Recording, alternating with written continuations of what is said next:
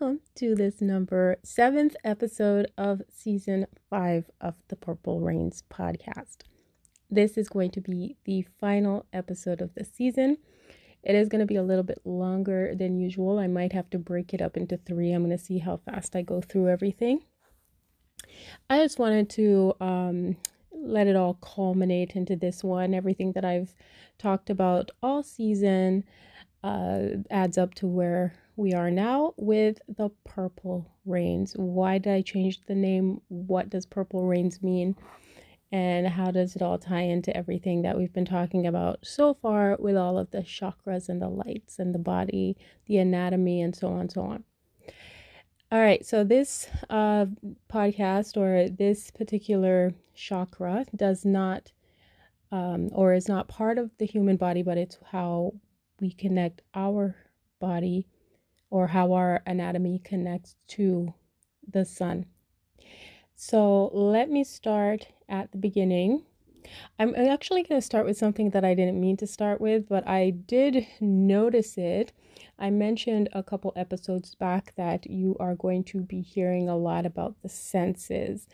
And I recently came across um, uh, something about the great narrative as uh, as much as um, the world right now is looking at what's going on in Russia, Ukraine, and whatever, you know, they're staging their new war, that is part of the narrative. And the narrative, they just had the World Economic Forum just had this, um, I guess it's some sort of meeting online um, and just last year, they had a meeting where they discussed the great narrative, and we are in it.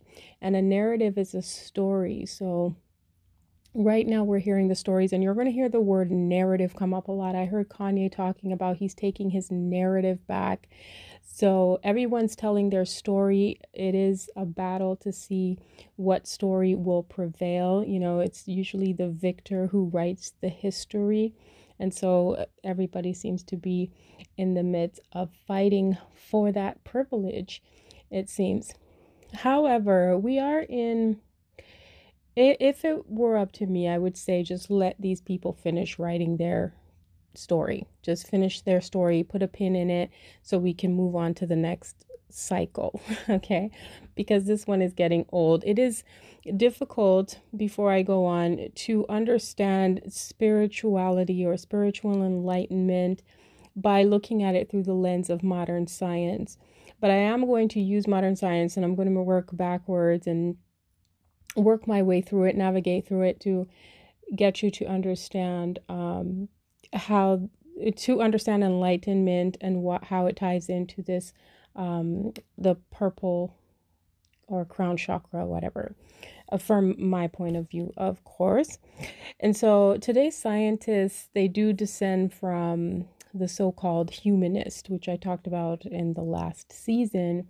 And these humanists came out of the dark ages, okay? So they barely understood the knowledge of the ages before they started co opting it and passing it off as their own. And here we are with the narrative, which relates to that word, Gnostic or knowledge. And so they're here trying to pass on a knowledge or pass on a narrative that they barely even understood. Now, that's just uh, this civilization, what we know as the Germanic people, I guess, uh, they're in their own little battle. The Germanics, the Anglo Saxon Jutes and Slavs, they're all fighting right now against the Babylonians so that they can have their time to reign. All right. But all civilizations have had their turn and they've all destroyed themselves in the same way. So I expect that these people will do the same thing. And it's usually because of um, arrogance or a misunderstanding. We'll say that. And lately, I've been calling them retards, but I really, you know, I'm just saying, I still think they're retarded, but because we're still not learning from the mistakes. But this is why humanity exists in those oblivious loops. And that's the oblivious, oblivious loop I was talking about back in season four in episode two, where like they're on the verge of destroying themselves or destroying us all by playing with lights. And all civilizations have played with lights and they don't stick to the rule of light. And that is what Purpl Reigns is. It describes a basic rule. So let me explain that step by step in nine steps. So, step one is darkness and light. And so the two must exist separately while working as one. There is a common misconception that man has, and this is the same mistake that he keeps repeating, where he feels as if duality cannot exist, that duality is chaotic, and that you have to combine everything together or to coagulate, as it were, to make it into one entity.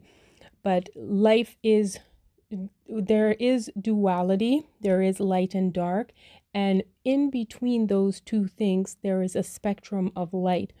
But you must have the two, you must have the opposite or the equal and the opposite in order to have that balance in between. When you combine them together, then it has to explode and die. Combination it just means the end once everything converges into one.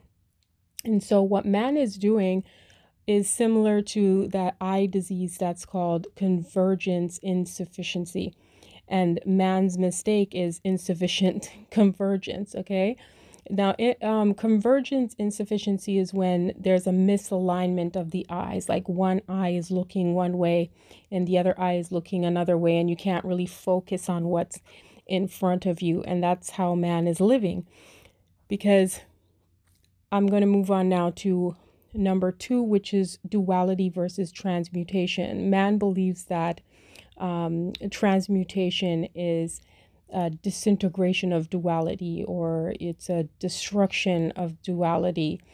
And it means changing these two things or combining them um, into one thing and then destroying the two things. But that's not how alchemy works. Alchemy mean, means from the dark. I've mentioned that before. And the original alchemy was sex and birth.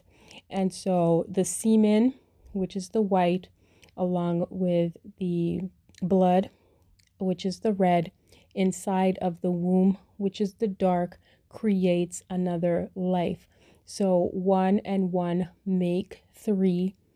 And the third thing is the transmutation. The combine two things, you combine the red and the white in order to, and you did that in the dark, and out of the dark comes the thing that or the pro- the product of alchemy okay that's chemistry that is alchemy it means from the dark now, what man is trying to do is trying to create light from dark, but it's not our job to do that.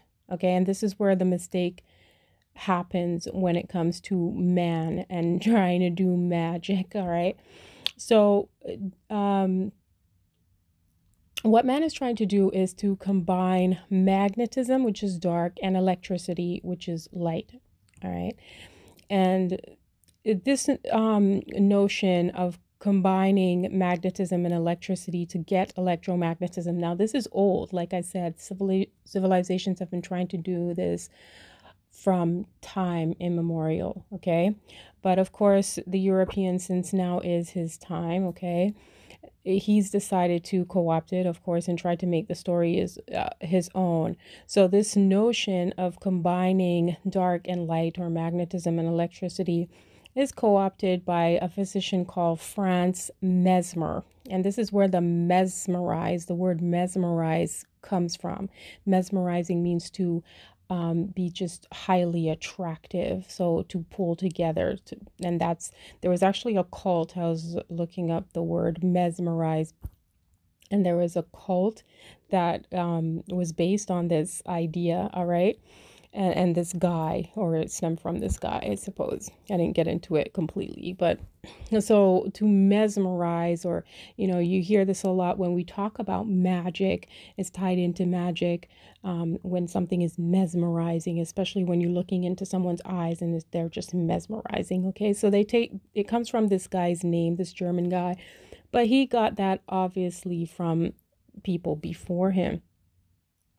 Now, this really stems from uh, from alchemy and of using the vertex of the pyramid or the cone that we talked about in the last podcast, or that I talked about in the last podcast.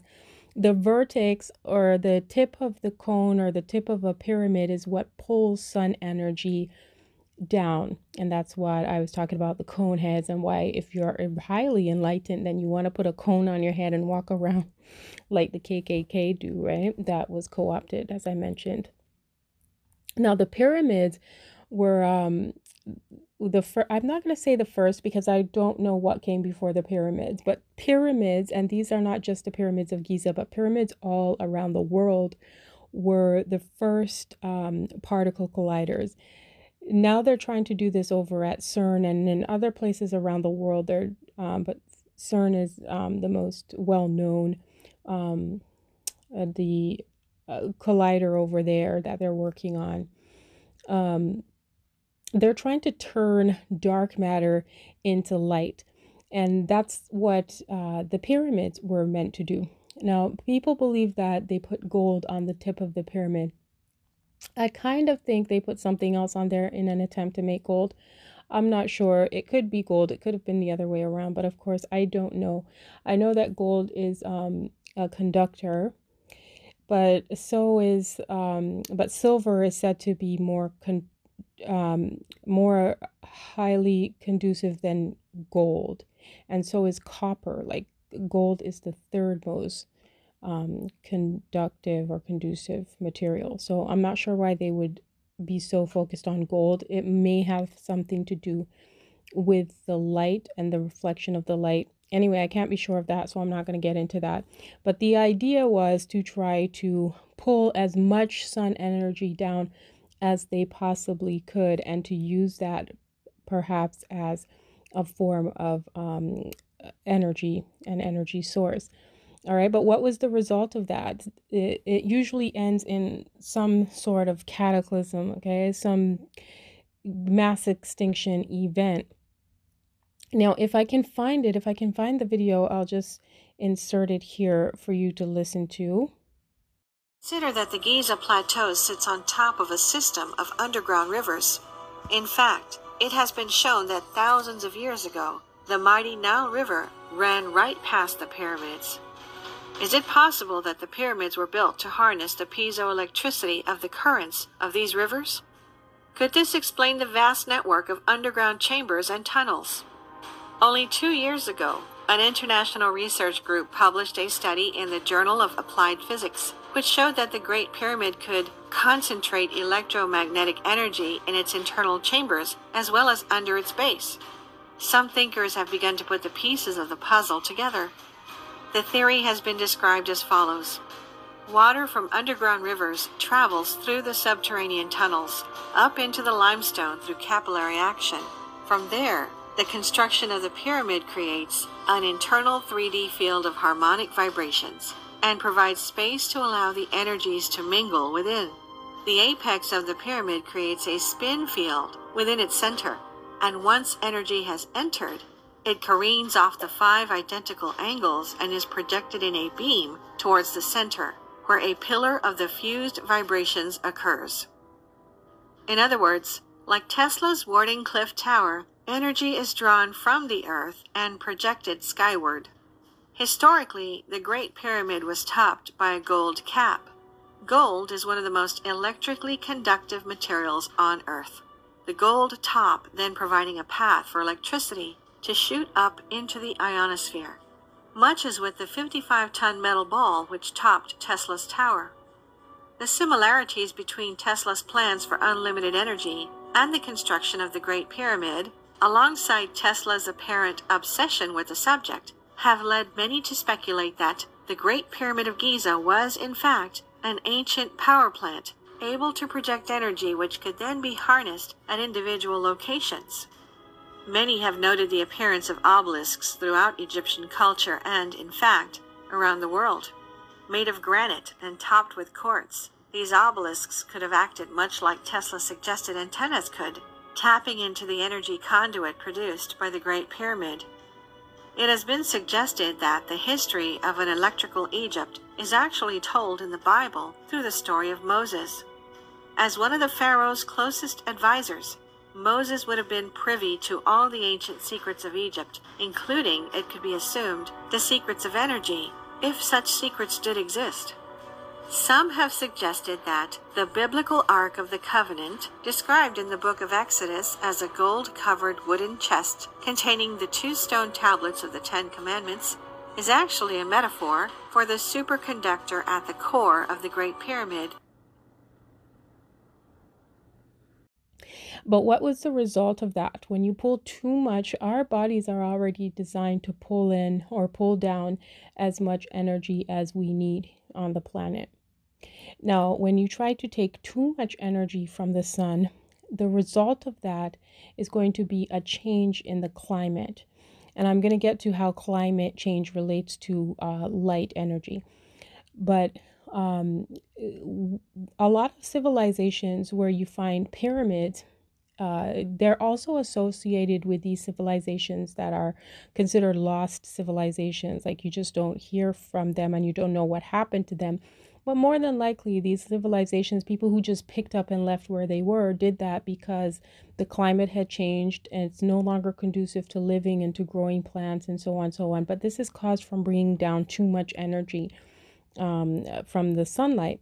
And so that results in a desert. Like there have been rumors that Egypt was once uh, uh, flourishing, like it had rivers and it was a uh, what do you call that? A safari. Like there was vegetation and you can eat and grow and so on so on that all of the um, materials used to build the pyramid and they're like oh this type of limestone didn't exist where well it did but because of what they did you know the types of materials that were there before shattered into sand. Those limestones or you know, um, granite and all these other quartz and materials that were used to build this pyramid or this conductor, it may have existed in abundance in the area, but because of what they did, they may have shattered them rocks and turned it, like I said, into sand. And anyway, I'm just hypothesizing here, okay? Nobody knows, so everybody's hypothesizing. So all the water dried up excuse me, all the water dried up and people can't live there anymore, and so they had to abandon uh, abandon it. This happened not just in Giza, but it also happened on Easter Island. The, that was a lost civilization where you'll find pyramids, and with the Maya and the Indus, and this is likely due to drought or so-called climate change why they had to leave because they couldn't live there anymore but it's because they were messing with this energy another thing is is that because everybody's building pyramids, people say that these people didn't know each other and they weren't communicating. And that's what the European wants to teach people that these civilizations were not communicating at the time, but they had to have been because a lot of their pyramids do align. And so there's a missing piece of history, and that's fine if those people wanted to write it out of there, but the history as it stands doesn't make sense. They were communicating and their signals whatever happened with their pyramids their signals lined up all right? And the sun came down at the same time on these people and caused a destruction on the earth. All right? That changed the climate. That perhaps even is what split um, the continents. All right? These land masses and split them into or split them further apart.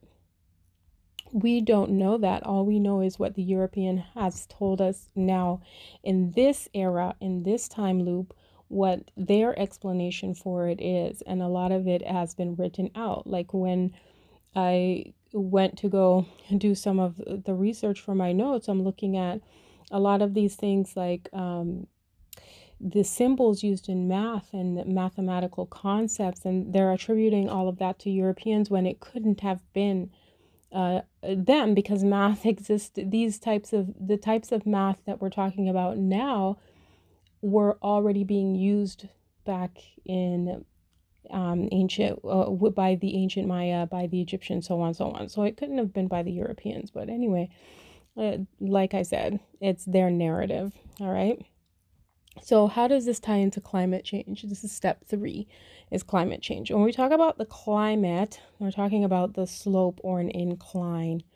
All right, and we're more than likely talking about the wavelength of light spectrum. All right, what changes the climate? The only thing that can change the climate on the earth is the sun and how the sun interacts with the planet. All right, so the climate, when we talk about climate changing, we're talking about the height of the uh, the angle. We'll say the height of the hypotenuse or the length I don't know how to explain that without showing you an image, but we're talking about the angle of light is changing. Okay. So, whereas, like, or the degree of light, we'll say that the degree of the light angle. And so, right now, we're in the violet. There was a time when the light spectrum or the highest spectrum of light that we visible light was somewhere around 400. It would cut off around there, um, maybe 380. But now we're hearing more and more that the light spectrum could be as low as 310. The wavelength is at 310, which means that we're seeing more of the light spectrum than we did before. So right now, it was the light spectrum was between red and blue, where red was at the lowest and blue was supposed to be the limit. But now beyond that, we're getting indigo and violet, and now the even more than violet or the ultraviolet would be purple. It's often shown as purple when you talk about ultraviolet. It's associated with the color purple. So eventually through time you're going to see more and more purples in the atmosphere and in your environment. And so the light spectrum of the sun, it starts at red, as you know, and that's associated with the root chakra or the the uh, base of the spine. So this sun braid that we talked about in on a couple episodes back, the sun braid is or the solar plexus that represents this spiral of light that goes down the spine goes through the vertex on top of the head down the spine in a coil or spiral motion until it's uh, uh, culminates at the roots at the base of the spine. And that red, the root chakra, is um, they they okay. I have to explain that. Uh, some people might not. And let me just just say this part before I go on is that we talk a lot um, recently about nanoparticles, your or nano uh, nanobots and you know yeah nanoparticles and you're hearing nanotech and so on and so on. But we are nanotech all right? This is how they measure the light spectrum through nanometers. We are nano some of us nanobots and some of us nanotech okay? But we're, we're made up of nanos okay? So nanotechnology is old old technology. We're a result. Humans are a result and all living things are a result of nanotechnology it's nothing new all right? But again the narrative wants to say that these people are creating a new form of nanotech okay? But uh, again that's their narrative. But anyway so red is uh, measured at 700 nanometers. And the violet is measured at, well, like I said, it was at 400 before, but now it's like three something. All right. And there are seven colors in the light spectrum. Now that, um, okay, we'll leave that. So the eyes absorb um, this scattered light. So how the sun enters, once it enters into our what should be a prism because that's the only thing that would scatter the light. There has to be some sort of a prism in between the sunlight and the earth in order for the light to scatter to become the colors that we see. What that spec what that um, prism is, we don't know. Some people call it the atmosphere. Um, some people call it the dome. Some people call it, well, it, it it could be some sort of hive, okay? And more than likely, whatever it is, it's formed of hexagons, like a hexagonal shapes. And so these, um, the light would come in, it gets scattered, and that's chaotic. That scattered light is chaos. Uh, white light is order, and the sun is in order. But once it comes into our prism or into our atmosphere, it, it gets scattered and that becomes um, electromagnetism. It becomes us. We are electromagnetic. And so, like I said back on the female sex channel, we are the chaos. Okay. So, step number four, and then I'll take a little pause after this. Like I was saying, like red is the lowest end of the spectrum. And when you, um, when red meets blue, it obviously creates violet. And so the globalization, what we know as globalization and industrialization, or even the movement of certain people who are not um, built as conductors of energy, good, built for conducting energy, we'll say that. The movement of people around the world, for example, darker people who are meant to absorb sunlight in a specific area have moved into colder areas. All right. So this changes the ecosystem over time. That's why maybe every hundred years people check back every hundred years to see how it's going.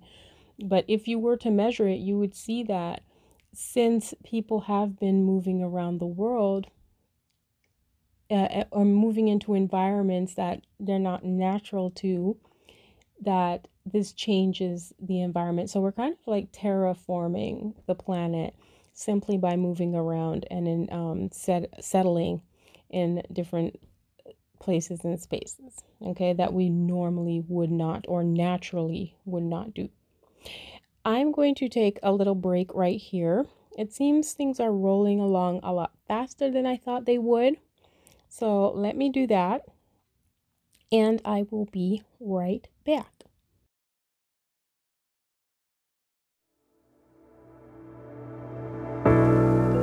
Oh.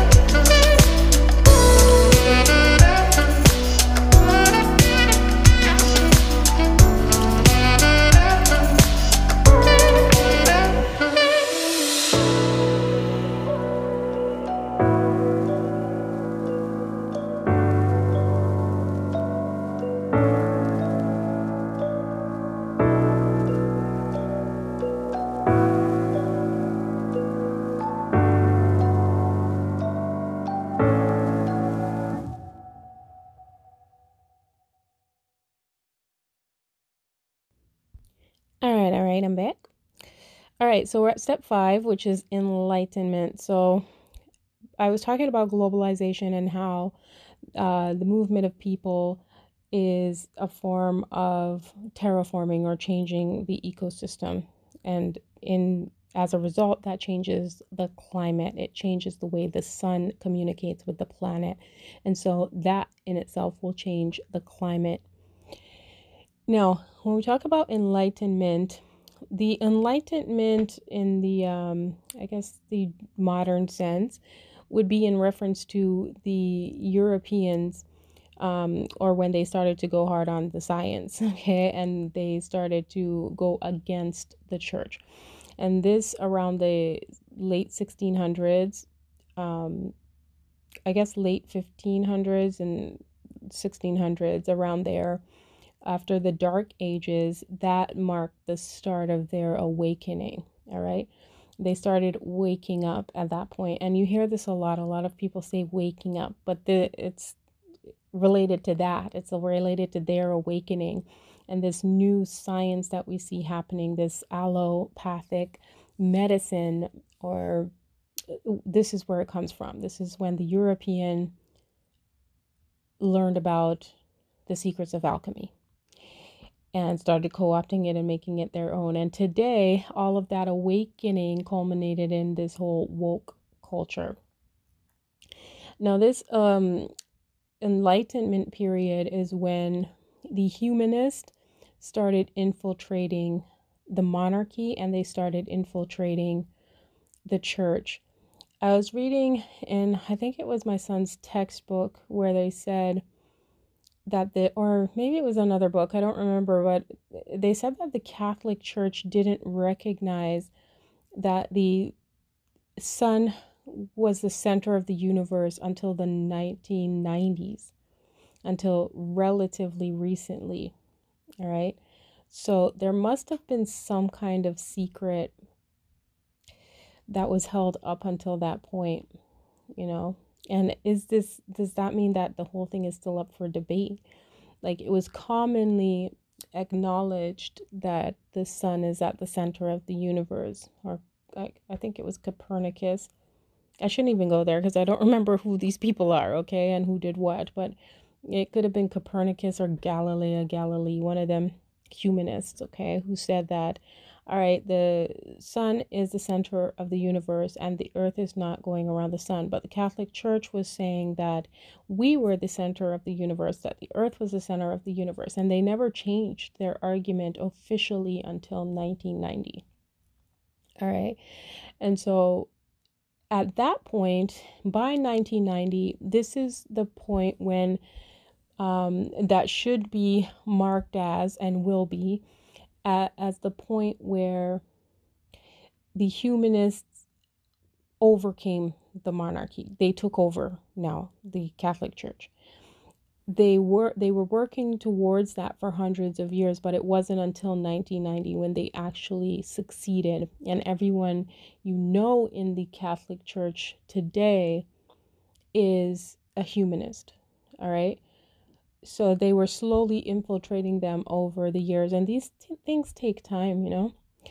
Uh, so they infiltrated the catholic church and they infiltrated the monarchy and it was around that time when they started doing this coronation ritual that involves placing an ornamental crown a crown of gold on the head of the head the head or whoever was at the reins or was the authority.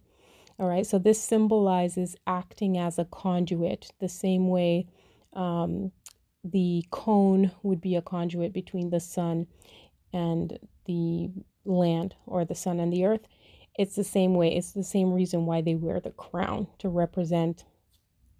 Uh, depending on how many i don't i don't want to bring up the bible and the revelations but they talk about the crown all right and these crowns are in reference to these different uh, families or different monarchies coming together as one under one crown, one conduit, and that represents linking powers. Okay, so you have like even before the British monarchy came into power, there were so many different monarchies Italian monarchies, um, Spanish, Portuguese, Dutch, whatever and but they all fall down right? And then the british ones rose to power. That's because they didn't really fall right? You s- still see them getting together. The the um dutch princess or belgian belgian princess. Anyway they they were all over there at the g7 you know they they still in within their own realm or in their own society they still recognize each monarch or each monarchy each family whatever but who represents them on the world stage, on the global stage, is the British monarchy. And so this queen will wear the crown. She's supposed to have, I believe, her 75th or her 70th. I don't remember. Uh, and it doesn't matter. Her, her coronation, her ju what do you uh, what do they call that? The jubilee when they celebrate her coronation. All right the anniversary anniversary of this crowning. Now, a truly enlightened person or a truly enlightened individual, I say, I should say, who cannot be divided or who is whole, an individual, mustn't recognize the crown. Now, I live in a country where it is known as a commonwealth, all right, but and and everyone who comes into the country if you want to become a citizen you do have to swear an oath to the queen. I was born here and so i don't have to swear that oath. I never did. And i personally don't recognize the queen as anything. I was actually i remember when i was charged with the crime of failing to um failing to appear before the queen. There's a law where if you don't go to court, you're committing a crime against the queen.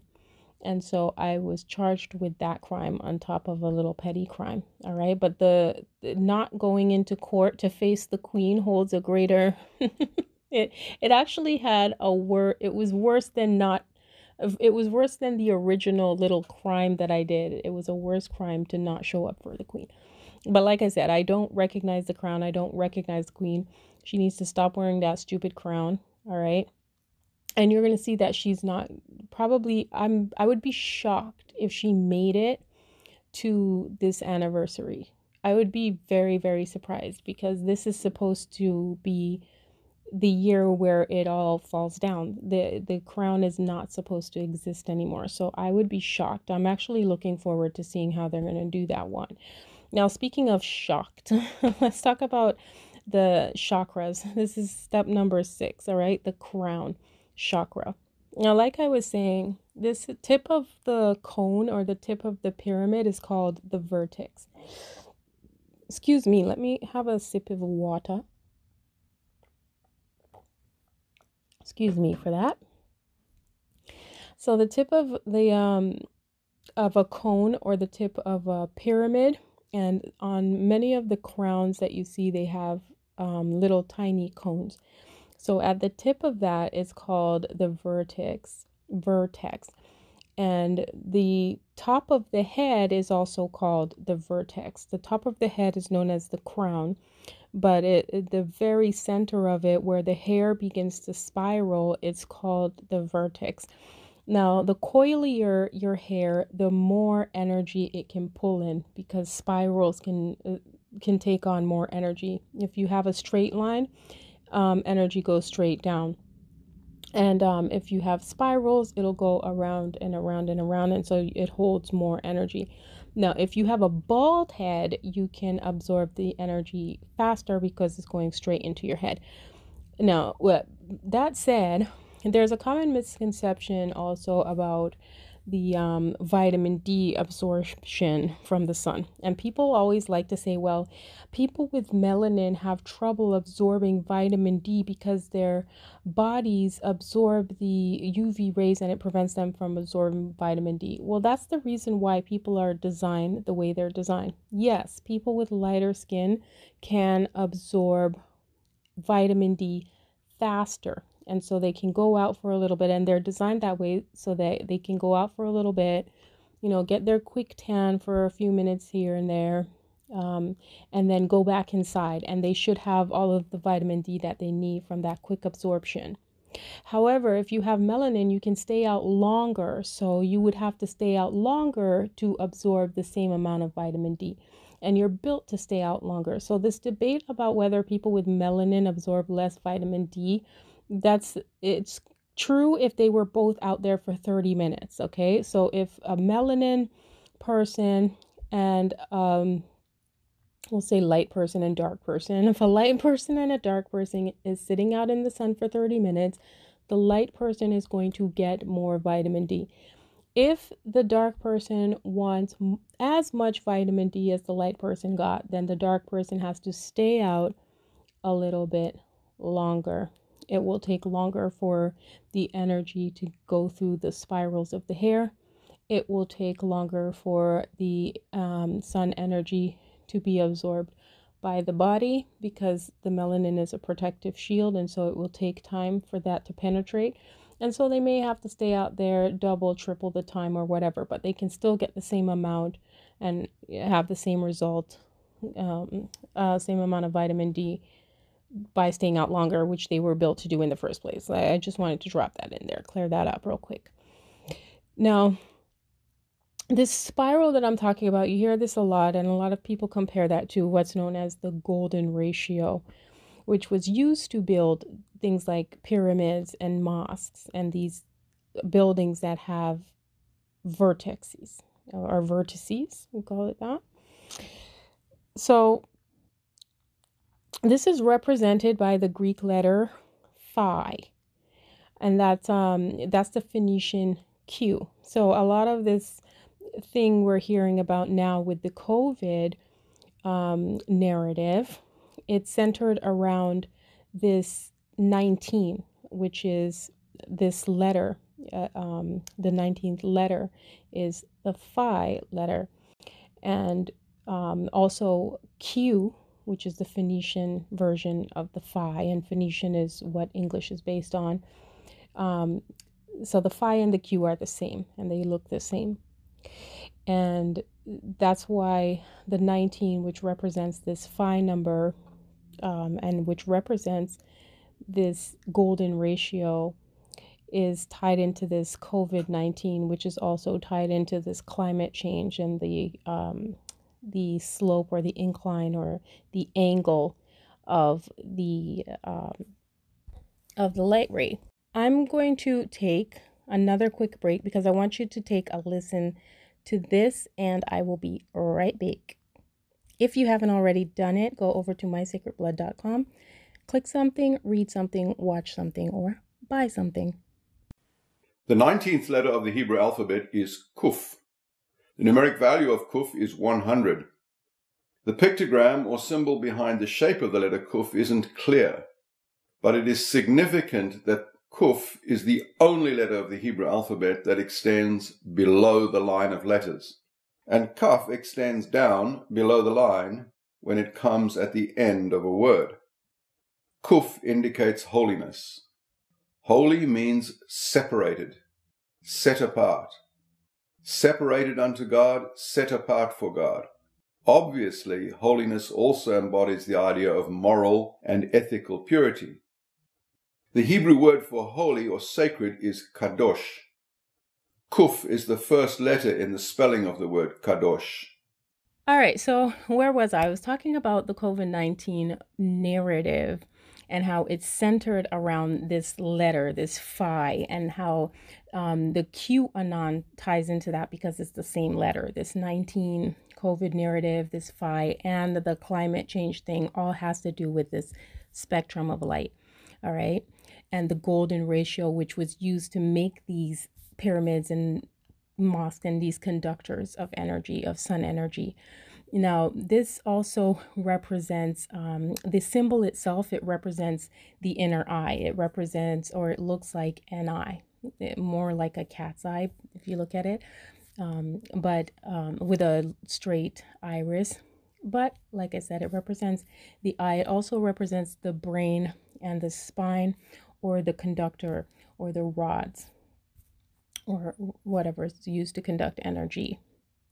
Now, that said, the psi represents the psi uh, symbol, which is the opposite of the phi. The phi represents the right and the psi represents the left. Now, the psi represents the super golden ratio, which also represents the spirit or the supernatural, which I've talked about before, um, what's known as the Li. And which is associated with the flower of the lily. Now, I'm going to say again that if you didn't listen to the other podcast, then a lot of what I'm saying is going to seem like a lot, like I'm just piling things on and saying words. But like I said, the whole season, the season all culminates to this. So might, you might want to go back to listen out for what I talked about. I believe I talked about the lily back when I talked about the throat chakra, but listen to them all when you get a chance. I'm going to be off for a little while for the rest of the winter. And so I'll see you in the spring. In the meantime, you can catch up on some of these podcasts. So, this flower of the lily or the flower of the iris is linked to this symbol, to this symbol of phi, the phi symbol. A lot of people confuse the lily with the lotus. Like in this whole Hindu spirituality, the flower that's associated with um, enlightenment and nirvana and kundalini energy, so on and so on, is the lotus flower. But the actual flower that represents enlightenment is the lily flower.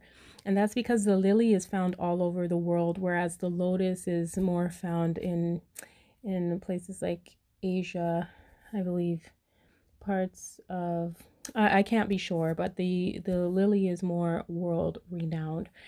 Now, that said, speaking of the eye and sight and sensing, it brings me to step number seven. Okay, and step number seven into understanding why the female sex has become Purpl Reigns.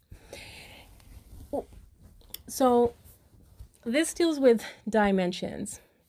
When we're talking about 3D or seeing, I mean seeing in the sense of sensing and I mentioned that two podcasts ago when I talked about the throat chakra and um, sensory perception, so on, so on. And so when we talk about um, 3D, a lot of people talk about this in the abstract again. And sometimes I'm like 3D consciousness, 4D, 5D. I'm like, what are these people talking about? I, I don't know what they're talking about. And everybody always talks about things. They say words and it really sounds good. And so it so called resonates, quote unquote. But when you talk about 3D, um, 3D is the bottom of this light spectrum. So 3D is the red. It's where we are now. So the lowest, or not we, everybody, but it's the lowest on the light spectrum. And it's the, when we talk about the lowest, I'm talking about the lowest degree of light or the lowest frequency. This is also associated with the dark or um, with what is known in ancient Sumeria as sin. They call it um, uh, sin is the moon, or the crescent moon is known as sin. So the um, the smallest slither of a moon before you get to nothing. To, to all right. So this sin, the reason why now in the English we call a sin a sin is because it is the lowest point on the light spectrum. Um, sin is short for sine uh, in mathematics, but I'll get to that a little bit later. But 4D, so 3D is the lowest on the light spectrum. Excuse me, and 4D means to sense through the walls, like you can see through walls. What does that mean? It doesn't mean like in comic books where you can actually look through a wall and see through a wall. I'm sure technology exists where things and robots can see through walls, okay? But sensing through the walls is like, for example, if your neighbor is playing music or something's going on in the house, they're moving around, you can kind of visualize what's happening in the house. You don't have to actually see it with your eyes, you can see it with your senses. I was talking about the throat chakra, meaning that you can sense with um, you can see with your ears. You should be able to see with your nose. If you smell something, you should be able to visualize what that thing is.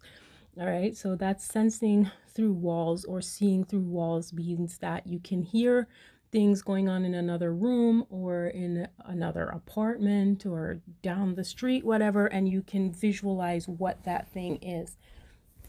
When it comes to 5D, it means sensing or seeing through people. Like when you say, I could see right through you, I could see right through your lies, that means you have 5D consciousness.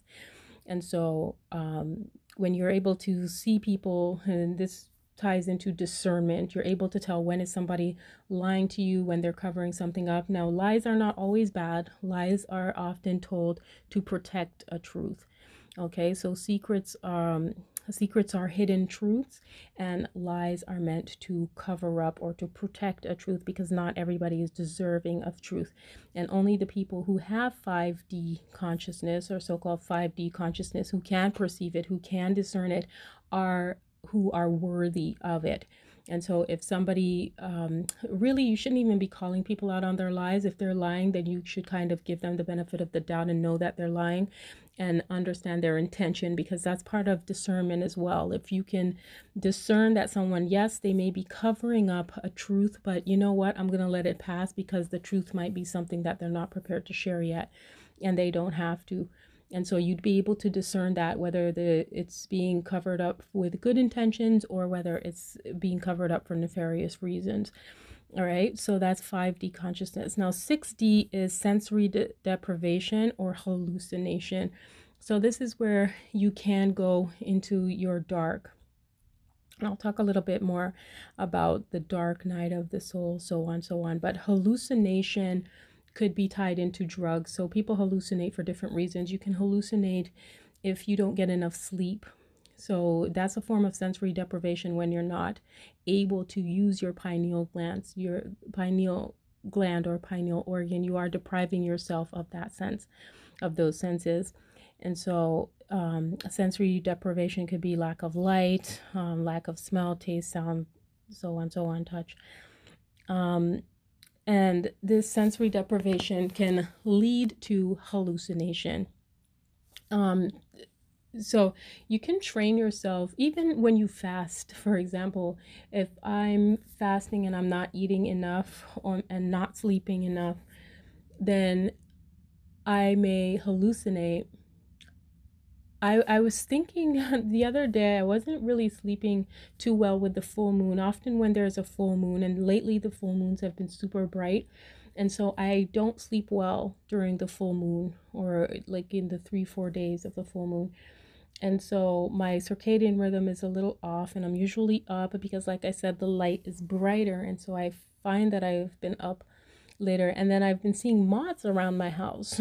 so I'm like, am I seeing things? Like, am I seeing this moth? Is it really there? And then I finally found it. It was like it drowned in the kitchen and so I knew it was real but it was so bizarre but that's a that's a form of hallucination where you're just you can your mind creates images and people will often use um, hallucinogenics or hallucinogens like drugs or alcohol so on so on to get to um, 6D you can get to 6D, like I said, depriving yourself of food or sleep or light and so on, or you can use drugs um, to mess with your endocrine system and then um, mess with your hormones. And that will lead you to 6D. Now, that is an artificial way to get there, but it's a method. So It's not sustainable. Like, if you want to get to 6D and be able to do it a lot, and not kill yourself, then you're not going to want to do it through drugs. You can test 6D, like go there, and then you have to come back down, unfortunately. Um, because usually that means like if you're going from uh, if you're taking hallucinogenics most of the time you're in a situation where you're in that sinful situation you're at that red or that that lowest frequency. And so a lot of people will be at the lowest frequency and just take their hallucino- hallucinogens, their drugs, and then it'll boost them up to 6D, but then they crash back down to 3D. All right, so you want to get there in a way that's sustainable. And so you want to get to 4D first, see through the walls, see through the lies, see through um, the dark, so on, so on, to, to get to 6D. Once you get to 6D, then you um, you can move on to 7D. Hallucin- hallucinations often come just before dreams. Like the body does this incredible thing that we don't even give it enough credit for, where you'll be in your bed, the night comes down, and your body will immediately give you a drug to knock you out and paralyze you. And all of this is natural and harmless, and it happens every night. I remember when I used to drink often and I wouldn't want to go to sleep this is in my 20s. I wouldn't want to sleep because I was afraid I would die. Okay. And it's in that moment just before I fell asleep and I'm like, I can't sleep. I can't sleep. Like I, I am smoking weed and drinking. And you know, when you smoke weed, you can feel the blood if you have done so. You can feel the blood moving through your veins. like you become highly aware of it. And so when I was afraid of my dark or when I was living a sinful life, I was always afraid that I would die in that state. And so I never wanted to sleep, even though the thing that is knocking me out is the most is even more potent than the alcohol like it, i used to not mind if i was knocked out instantly by alcohol or drugs but if i'm in a regular you know i'm not drinking or I'm not drinking or smoking or whatever drugging, then I would still I would feel almost afraid of that moment between wakefulness and sleep. And that is the moment where your body gives you some natural drugs. It you get your um some paralytic. I'm not sure what it what is the hormone that paralyzes you, but then you get your melatonin and it knocks you out. And so the body will do that and then then you start to dream and your pineal gland of course that absorbs light sunlight during the daytime it will start to create these light images what appears as light images in your dream and that's why when people have dreams and they're like oh i have a dream about a future whatever you you can't dream of something that never happened you can dream when you're dreaming, your mind is making sense of something that already was, or you can try to sort out how you might manage a situation in the future. But nobody's having any prophetic dreams, okay? You can deduce things, make mathematical um, calculations, and you can do that if you were able to do it when you're awake. Like if you are a little bit more enlightened, then you can do something like that when you're awake but your dreams are meant to do that. You're meant to collect all of the information that you gathered through the day or through the wakes and days, you know, things that are sitting on your consciousness, on your conscience, excuse me. And then it'll all come together in a dream. And then through that dream, you get to see certain images because, of course, there's rarely any words. That's why sometimes when you wake from your dream, if you want to try to scream, you can't because you're paralyzed. You're not you're not hearing anything in your dream it's in your it's in your uh it's in your head like the sound is in your head right sometimes when you have music on the music that you're listening to might come into the dream all right but you anyway so um dreaming and lucid dreaming is 7D consciousness when you're able to excuse me wake up often in your dream. Now, like I said, lucid dreaming is this thing that happens. You cannot make lucid dreaming happen at will. It will happen when you get to that point when you've you've reached a point where you there's a distinct a distinct um time i guess or space between your dream, your wakeful state, and your sleep state. And you become aware of that. Now, that's like a five minute thing, and it can happen often, but not intentionally. Like, you can't make it happen often. You can possibly make it happen if you're training yourself, maybe through sensory deprivation to make that happen or if you're using hallucinogenic, is it hallucinogenics or hallucinogens? If you're using drugs, okay, artificial means of getting there, then that's the only way it's going to happen often. So you might have um, lucid dreams if you're using drugs or if you've already trained yourself and you've moved through um, for 4D, 5D, 6D consciousness to get to that place where every time when you're about to wake up, you can feel that moment. Let me turn this off. I have my other phone going. I'm just going to shut it down here. It's distracting me.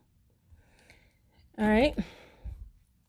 So that's 770. Like I said, there are a lot of, you know, new agers who want to make the claim that they can just uh, what what's it called? Um, lucid dream at will and they often like confuse it with astral projection okay? But they're not the same. Astral projection is the next stage which is an out of body experience all right? So this lucid dreaming is that moment between wakefulness and sleep and it usually happens when those two hormones are wearing off when your melatonin is wearing off and when the paralytic hormone is wearing off. And that's when you'll have a lucid dream.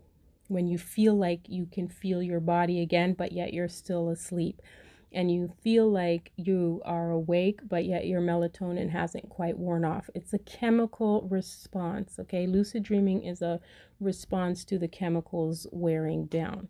All right, so you cannot control that. I don't, unless you're taking drugs. I'm not sure how people are people make up all kinds of stuff, okay? And it's easy to make this stuff up. And that's why this is all quackery when people talk about these things in the abstract and on a spiritual level only. If you're not tying it back to your anatomy and to physics and to the earth and nature, then you are you don't know what you're talking about. You're just saying words. Now, um finally after 7D, after lucid um dreaming or being able to dreaming or lucid dreaming, then um, not just dreaming, but being able to interpret your dreams and understand, make sense of it. Like if your dream is telling you something and working out a problem, then you're able to take what you learned in the dream and apply it the next day. All right. So, or not the next day, but you know what I mean, apply it to the problem. So then you get to 8D. 8D is the out of body experience. And this usually happens in a life or death situation. You got knocked out through some kind of trauma, um, some form of blackout.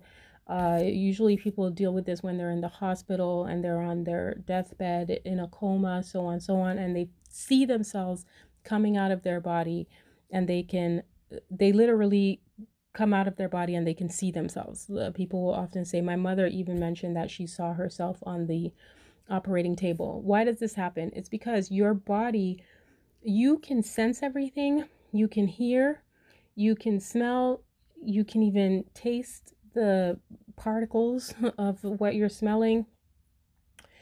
All of these senses and your pineal gland is absorbing all of this information. The only thing that you can't do is see it with your eyes. And so your eyes will take all of that information, everything that else that it sensed, and then it will create an image of you. All right. So you're not actually coming out of your body. Like I said, this is all about your anatomy and the the mastery of it and what it's capable of. So you're you're capable of hallucinating, creating images, light images that are not there, you know, when you're awake, you can do it. When you're half awake, half asleep, you can do it. When you're sleeping, you can do it. And when you're in a between life and death type of situation, uh, you can do it and do it. Um, you know, it's more heightened in a situation like that. All right. And so these are people call that um, that's what the new agers call astral projection. But like I said, that's a folly. All right. That's false. And these people are lying to people. All right. It is not true. You cannot do that. Astral project at will. uh, like go to death. This is, uh, they're talking about maybe they took some ayahuasca or DMT, whatever, mushrooms, blah, blah. Now, finally, 9D, the ninth dimension, what a lot of people call the ninth sphere is death like you literally drown and if you come back then you went to your ninth sphere. Like this is a high trauma. Like you actually died. Your body died for a minute. Something was disconnected. Something stopped flowing and, and somebody had to literally bring you back that um but i would even say that's an 8d because when you get to death that's pure light before the dark. That's like a supernova. You see the light boom it gets super bright you've conducted, you've brought all the energy down, and then boom, it's all gone. It's dark. And so that's death. That's enlightenment. And I've mentioned that before that enlightenment is death. You don't get to be enlightened and walk around the earth enlightened. There's no place for you uh, in the in the light spectrum, the earthly light spectrum. That you know, after that, when you reach enlightenment, you're beyond ultraviolet. You're ultraviolet. You're beyond what can be seen.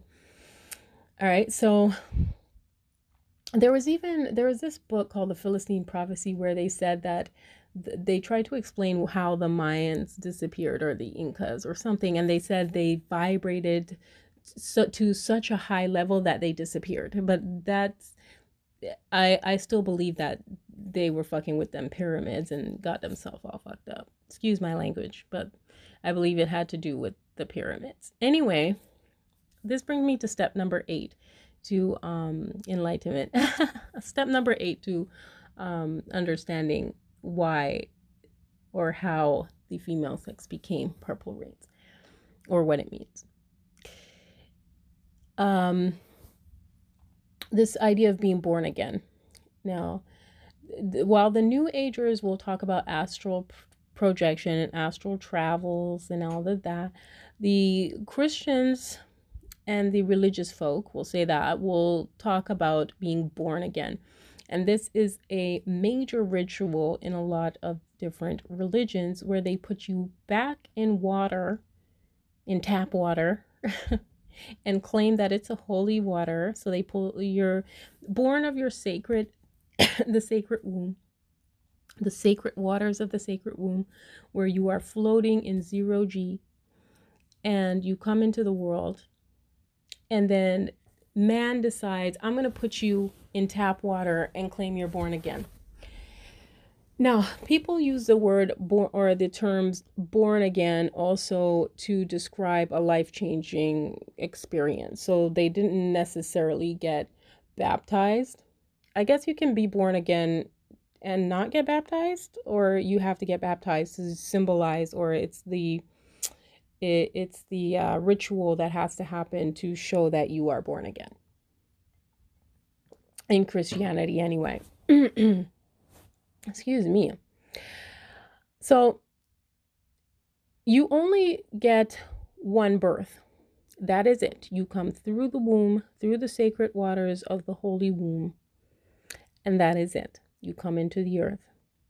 But you do get infinite lives, okay?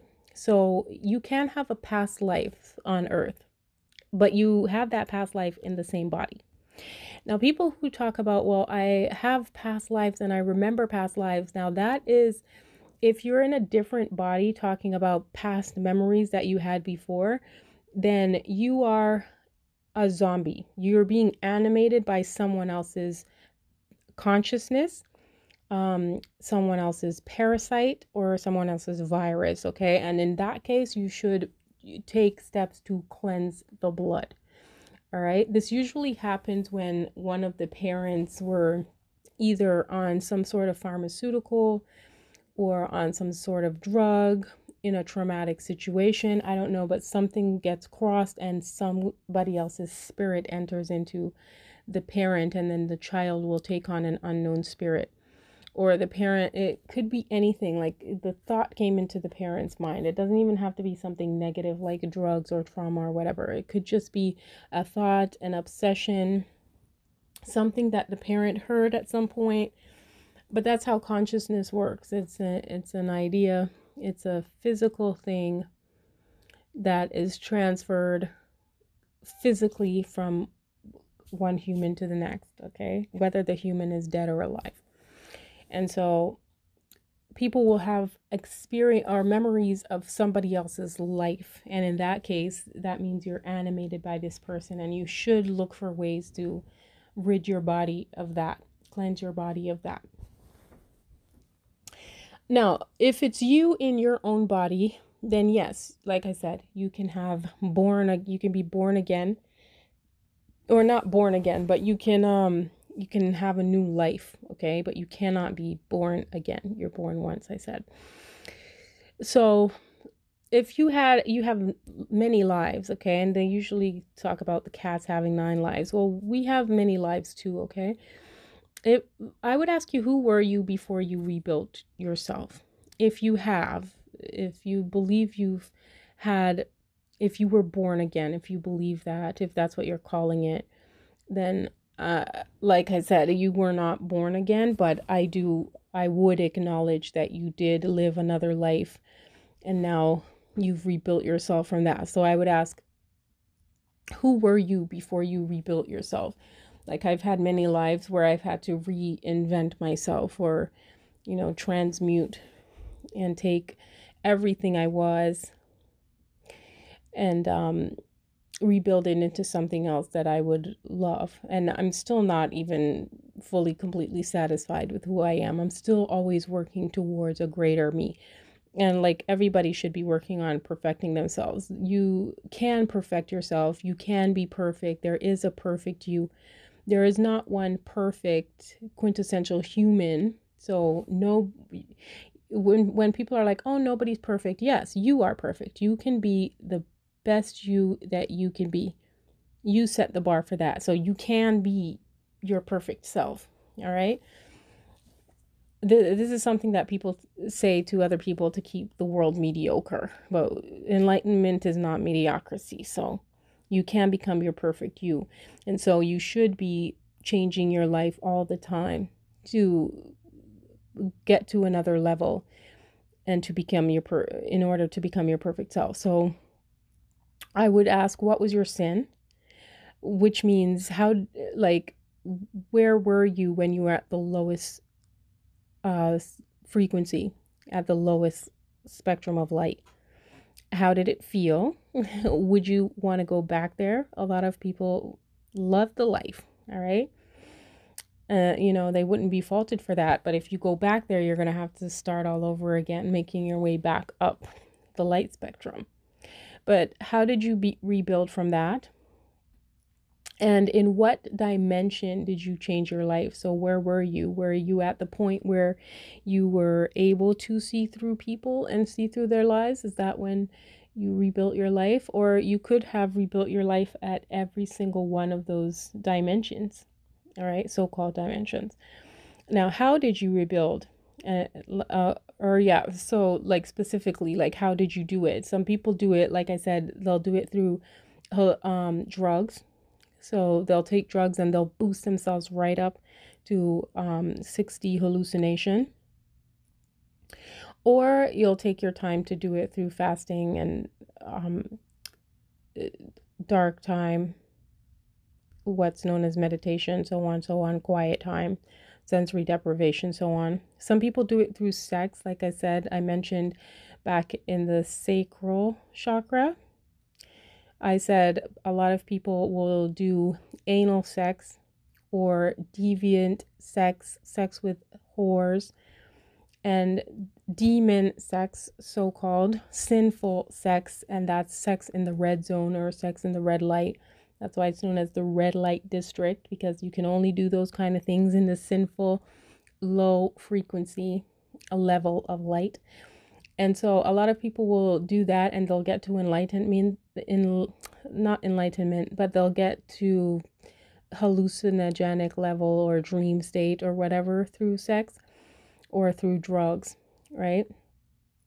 Um, sometimes it happens through trauma um, whether it's a car accident, abusive situation, a long um, trauma like war or living in a traumatizing environment, so on, so on.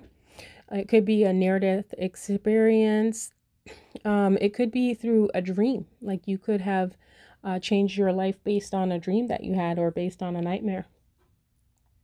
or it could be through a form of betrayal like someone who you trusted like you were betrayed by them and it just knocked you into seeing the world in a whole new different way. So there are a lot of ways to get to the next level of light or the next level of consciousness or the next level towards and the next step towards enlightenment. And so it, every time it's um always going to be different from for different individuals you know you share the same maybe the same method of getting to where you are but never the same experience so on so on. But you can't ex- attain um enlightenment true enlightenment like being truly aware of yourself and of your purpose in life and all of that just before um you die. A lot of people die not knowing die um with regrets wondering if they had, you know, maybe lived in the red for a little longer, they could have learned more about themselves, or if they had learned to get out of the red before they died. A lot of people die in that lower spectrum. But um with religion, religion was meant to uh, keep you from that and awareness, from getting to that level. All right. The purpose of religion and the reason why they keep talking about sin all of the time and um, for all have sinned and fall short of the glory of God. That's talking about you're staying in this sinful red, and they're constantly reminding you that you are a sinner, you are a sinner. And so, religion is not meant to move you past the sinful spectrum of light. You're supposed to be in that red and to be stuck in the sin. And the only thing that you can do is to pray to a God who does have access to enlightenment or to a conduit, you know, whether it's the Allah or the Buddha or the Jesus or whatever, it blocks you from getting there. But this conduit can, um, you talk to that conduit, you talk to your Jesus, you'll talk to your Buddha, you'll talk to your Muhammad, and the only conversations you're having is with this person and this person or this entity is supposed to relay the message back to the God. All right. So you don't even have direct communication with the God when you're in religion because you have to go through all of these and the new age is still a religion because you still have you're stuck in that uh, kundalini khan okay true enlightenment means enlightenment means that you are the conduit your crown is connecting to sun energy and you're understanding life and and communicating with god directly with that life source force and understanding what it like everybody obviously is going to connect with the sun but not everyone is going to understand that they're connecting with the sun. And that's what enlightenment is is that understanding of that. All right so when um I, I, let me say this before I move on. a lot of this revelation that we're hearing about, one of the things that will be re- revealed is that everything is inversed. The same way when you look at an image, your light it's it's uh, it really is the inverse is upside down and backwards. And then when your light sees it, when it comes into your eyes, your eye will flip it around and make sense of it the same thing's going to happen with religion. A lot of people now you're seeing the Church of Satan is getting a lot of play and a lot of protection in the law. And that's because it will be revealed that what you know or what you think was God or these conduits were actually the evil and the wicked, and that the Satan or the Lucifer was the true light. And they're going to prove that mathematically. and, and a lot of people will be in denial of it like when the secrets are ready to be revealed, they are going to be revealed, and a lot of people are going to be shook. Shook. Okay. Now, now, anyway, let me move on from that because I, I don't want to offend you and your religion, but like I said, like, anyway, all that, all that. So, when it comes to, um, finding or changing your life or reaching that next level of enlightenment. A lot of people will do that through what's known as the dark night of the soul. A lot of people practice this ritual. Now, the purpose of this ritual, where it's, and I guess it happens in many different ways. I should have left my phone open to give an example, but the the meaning of the dark night of the soul translates to the dark, not as not as in nothing, the dark not of the sun. So it's also dark and not N O T, the dark and not of the sun. Or dark as in dark and a a U G H T, which is not meaning nothing. Dark, not of the sun, or dark is not of the sun, or not of the soul. Soul meaning sun. And the symbol for not is the O with a line through it, which is also the symbol for sign or symbol for sin, which is the angle of a light or the degree of the light spectrum. Uh, sine, S I N E, is mathematical.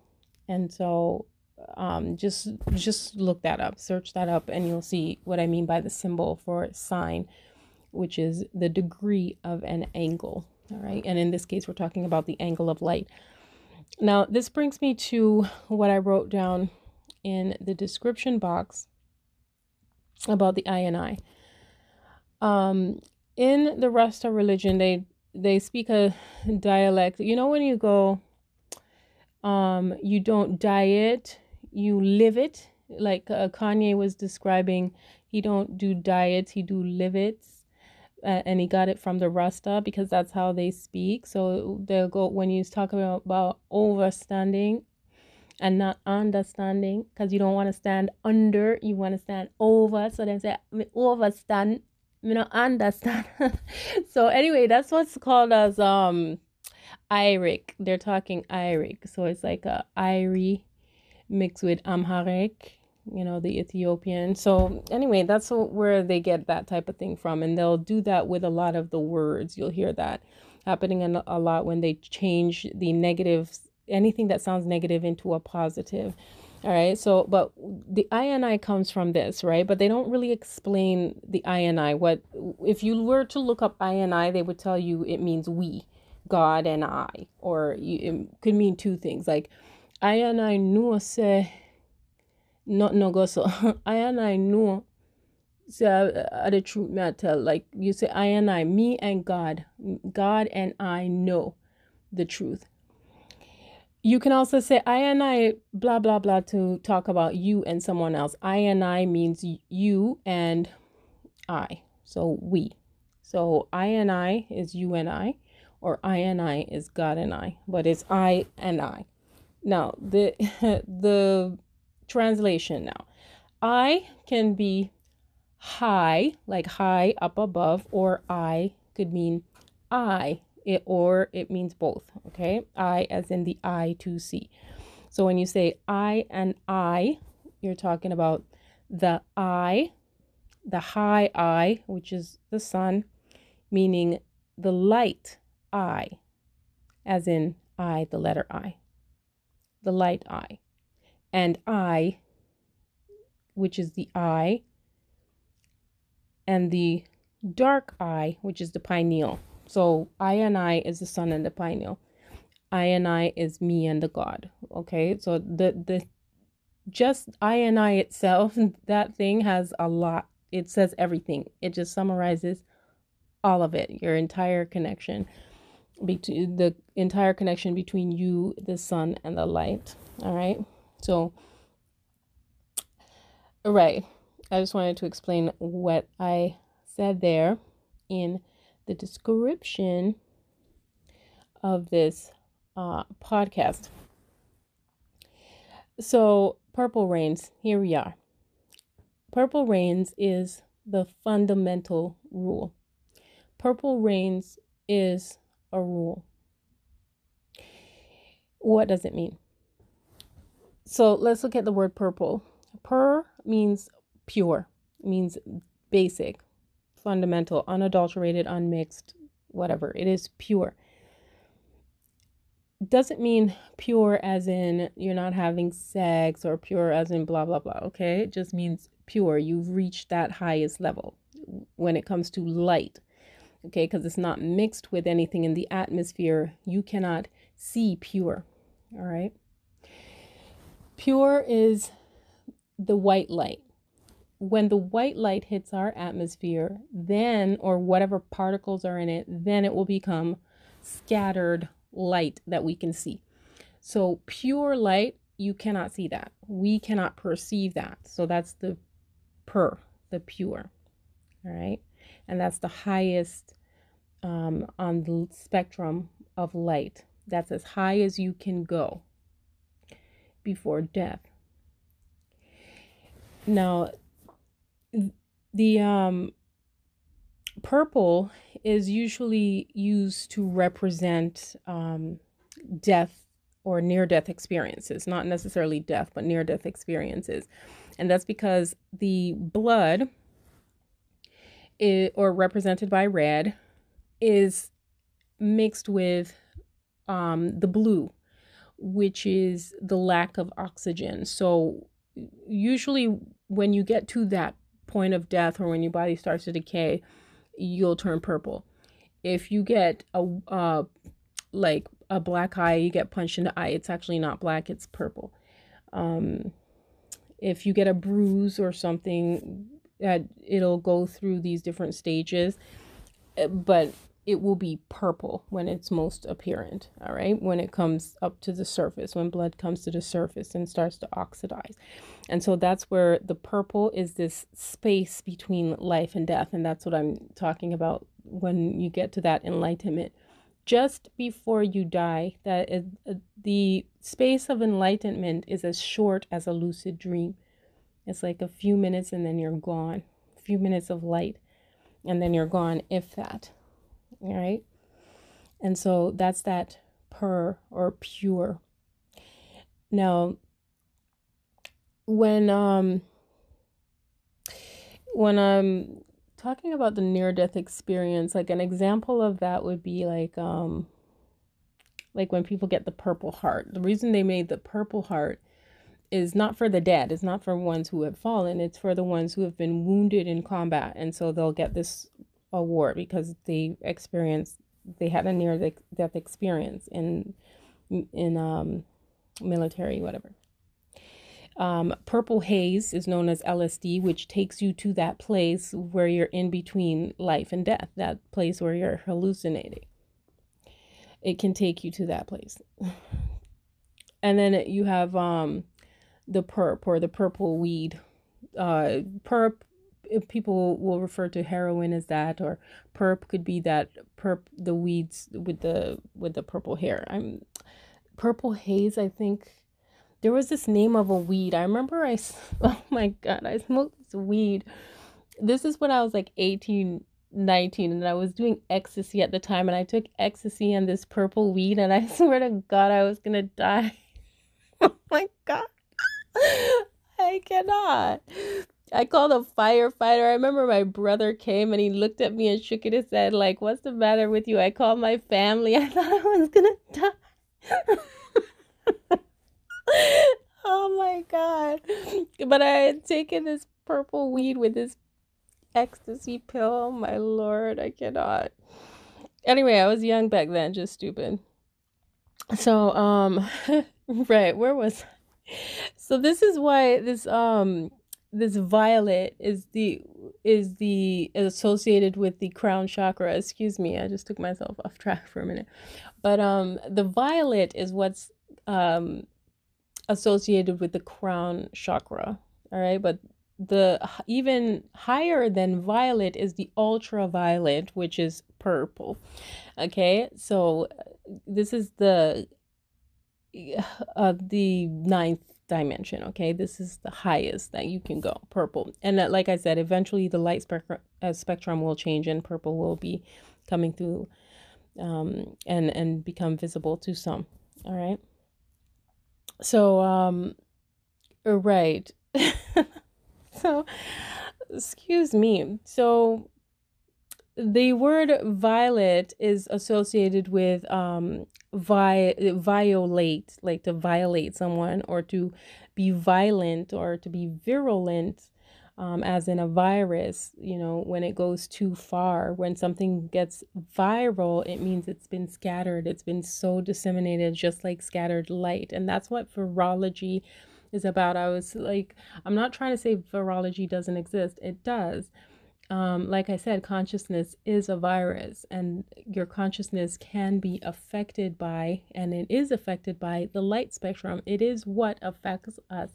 And people uh, sleep on that, like literally and figuratively. We think we don't factor in how light affects our system, even though the light is giving a lot of people cancers and cataracts and you know, a lot of people who even claim they're conscious, they'll be in glasses. And you cannot claim that you're conscious and moving towards enlightenment and you're still wearing glasses like you're going to someone else to correct your vision. Once you get to a certain level, you should be able to correct your vision on your own if you're in that pineal or, you know, in that. A lot of people are still in the throat chakra because, you know, anyway, but eh, like, like I said, this um violet is associated with like an interference or this word is caused by an a light interference. Somebody's interfering with your connection to the light. And so it, when you are sick it's good to connect with the sun. That's why they say vitamin d is good for certain diseases and why uv light helps to purify the air is for that reason is because these sicknesses illnesses are directly tied to the sunlight and how the sunlight affects our anatomy and affects our blood affects our sleep and affects everything about the human body. Medicine sunlight is the, the oh not the only medicine but it is because like i said hydrogen um uh, hydrogen and oxygen water is sunlight. It's made up of the same thing and so sunlight including water and soil, is the medicine. Not that you, you're going to live only on sunlight. I'm saying if you want to purify the blood, then get sun and get water. All right. So, um, when it comes to, uh, I was talking about purr, okay? I got off track with the um, violet, but they do connect, they are related. So, violet comes before purple. And so per the pure plus the le means the suffix le means to do, doing or being. So when you put them together, the purple, that means you're being or doing the pure. And reign means light or to rule. You know, that in the etymology online, they say it has to do with the king. Yes, in French, the word roi means king. So roi is connected to Ray or Ra, sun Ra, which is connected to the sunlight. And so the reigns has to do with um with rays of light. All right. And so the ray or the rule is like a, a line or the angle of light. So when I say Purpl Reigns, that all adds up to being pure in accordance with the rule of light. So, what is the rule of light? It means I can seek enlightenment, meaning I and I, okay? The I or the EYE, I can seek enlightenment and will attain it from the dark. So you'll get it when you die. and that is it. so you can seek enlightenment, but you can only get it from the dark. And that's what the alchemists knew. And they tried to get it like physically, they tried to connect to the light by trying to like create these superconductors or pyramids or whatever. And they ended up pretty much destroying themselves trying to seek the light. The light is within. Eh, you can only attain it from within by acknowledging that it's there and to channel it and to use it physically and see what your physical body can do with the light. The goal is to go through life to attain enlightenment, to leave this world knowing why you were here in the first place. that's what enlightenment is. That's what alchemy was about. Alchemy means that you will pass that on. You're technically supposed to understand why you're bringing um, a child into the world, why you're creating a chemical um, uh, reaction or a chemical bond with someone that creates a spark of life. You're supposed to know why you're doing it before you do it. You know, unfortunately, a lot of people don't, and that's fine, I suppose. Um, maybe the child that they give birth to will reach that point, or the purpose of the child was to reach the point. And that was the purpose of the child coming through. Anyway, I'm going to leave it there for the season. I hope this was helpful in some way or gave you something to think about. Until we meet again, take care of yourself.